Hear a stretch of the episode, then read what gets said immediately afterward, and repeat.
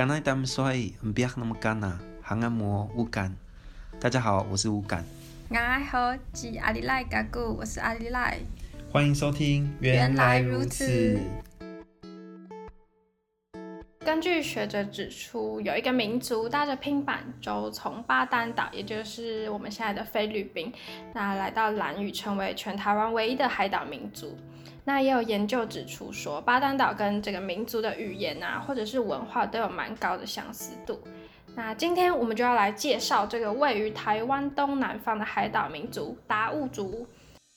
那今天我们邀请到学校的达悟族同学，也是我们前任达鲁社社长施绍文。大家好，我是施少文，然后来自台东县兰屿乡浪岛部落的达悟族，然后族语名字是西巴努比胜。欢迎欢迎。那第一个想要问的问题是，达悟代表是什么意思？达悟的话，就是我们族语里面人的意思。嗯，对，那是你们的自称嘛？哈，那个达悟族。嗯、那其实我是想问，就是因为呃，以前不管是我们在课本或是在媒体上，很多时候都会看到雅美族这个字。那雅美族就是。这这个字是你们的自称吗？或是你们会把它当做自称吗？那如果不是的话，那它是怎么发展出来的这个名字？就最一开始，我印象中是由那个日本学家来到兰屿的，他对我们的称呼这样子。嗯，然后嗯，所以是从日治时期就开始的。嗯，称呼吗？对，就是被我们就是这样被称呼。只是就以认同方面的话，我会分成两个。阶段吧，比较年长的那一些人，就是有接触到日治时期的那些老人家，他们都会觉得自己是雅美，因为毕竟那时候被那样子称呼。然后在我们这一辈的话，就是也对于达悟这个名字是有比较多认同，因为毕竟他在我们族语里面是有人的意思。嗯，那所以雅美在你们的话就是完全没有意思，那只是一个日本人给的名字吗？这我也不太确定，因为其实。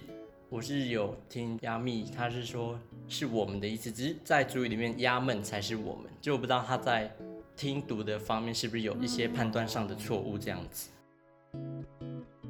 好，那这边再问一个问题，就是说，因为好像也没有听过达悟族是父系社会，或是母系社会，或者是就是跟大家都是就是正不是正常，那怎么讲？一般的，对。然后就是想问说，那社会结构是怎么样的？那有头目吗？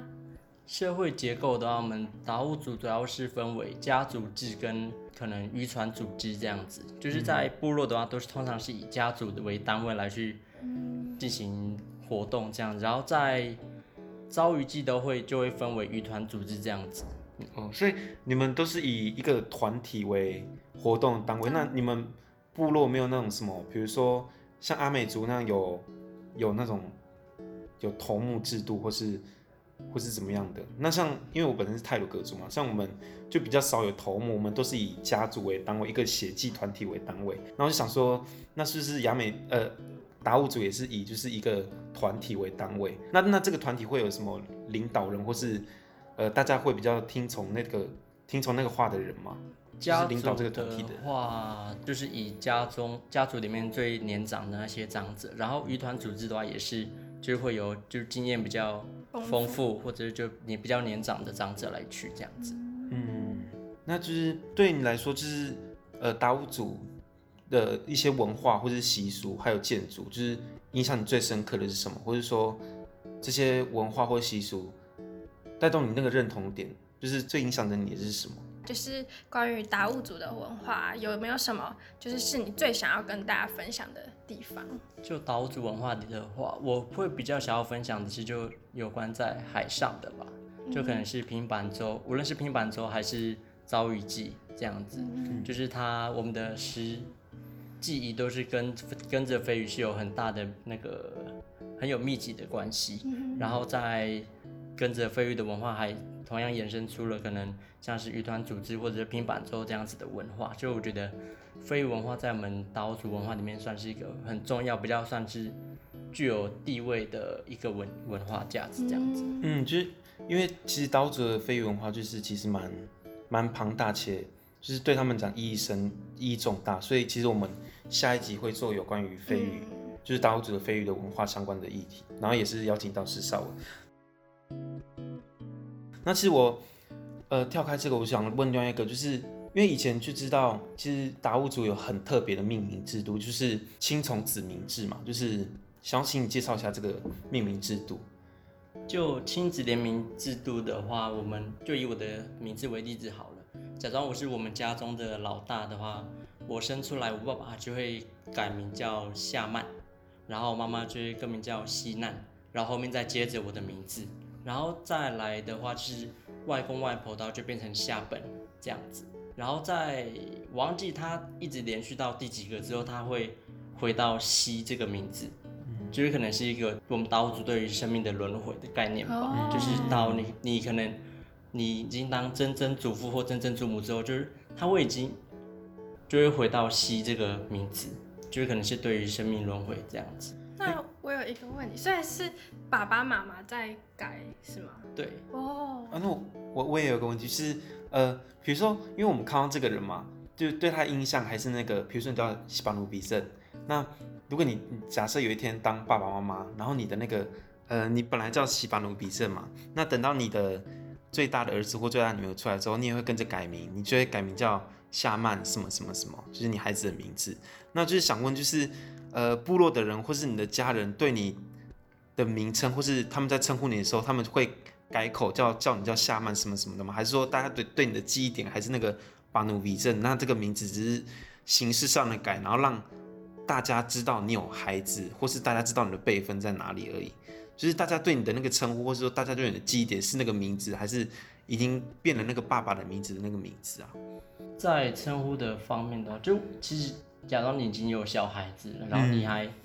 称那个人是他以前的名字的话，这其实算是一个禁忌哦，真的，就是就别人就会觉得好像是你的孩子没有出生，嗯，这样子，所以就是一定就要改，不然你再继续称他以前的名字，就真的像就别人就会觉得你是你的孩子没有出生，或者你的孩子怎么样这样子。嗯，所以其实遇到达悟族的朋友说，其实要。好好问他们现现阶段的名字是什么，嗯、因为对他们来讲，每个人生经验或是他们到每个辈分不同，呃，不同阶段不，不同阶段的名字都会不一样。那其实原住民的命名方式就是很特别，像每个族也都不同。像我听过阿美族的是他们，他们可能他们本名，然后接着他们爸爸或妈妈那边的名字，嗯、然后再接他们的家族名。然后对我们德鲁古来讲的话，因为然后因为我们是。我们自己的名字加我爸爸的名字，那我爸爸的名字再加我阿公的名字，就是我爸爸的名字再接我爸阿公的名字，是因为我们透过这样的联系去联系到我们祖辈的关系，然后透过这样子去找寻我们自己的亲戚。那其实命名制度对原住民，或是命名制度在各个原住民的角度来讲，都有他们自己本身的意义在。嗯，好，那到最后一个问题就是很想问，就是蓝屿现在作为一个观光地嘛，那有非常多的。外来的人移入到兰屿，就是可能从事商业或是从事民宿，当当或当做民宿业者这样。那呃，你们在跟那些外来进入兰屿人，就是因为兰屿是一个以达悟族为主的岛屿，那有其他族群进入的时候，你们有有有过什么纷争吗？或是有过什么就是相互交融的地方吗？或者是说，现在达悟族的民宿业者都是以达悟族本身为主，就是还是很少外人进来这样子？嗯，就想问这个问题啊。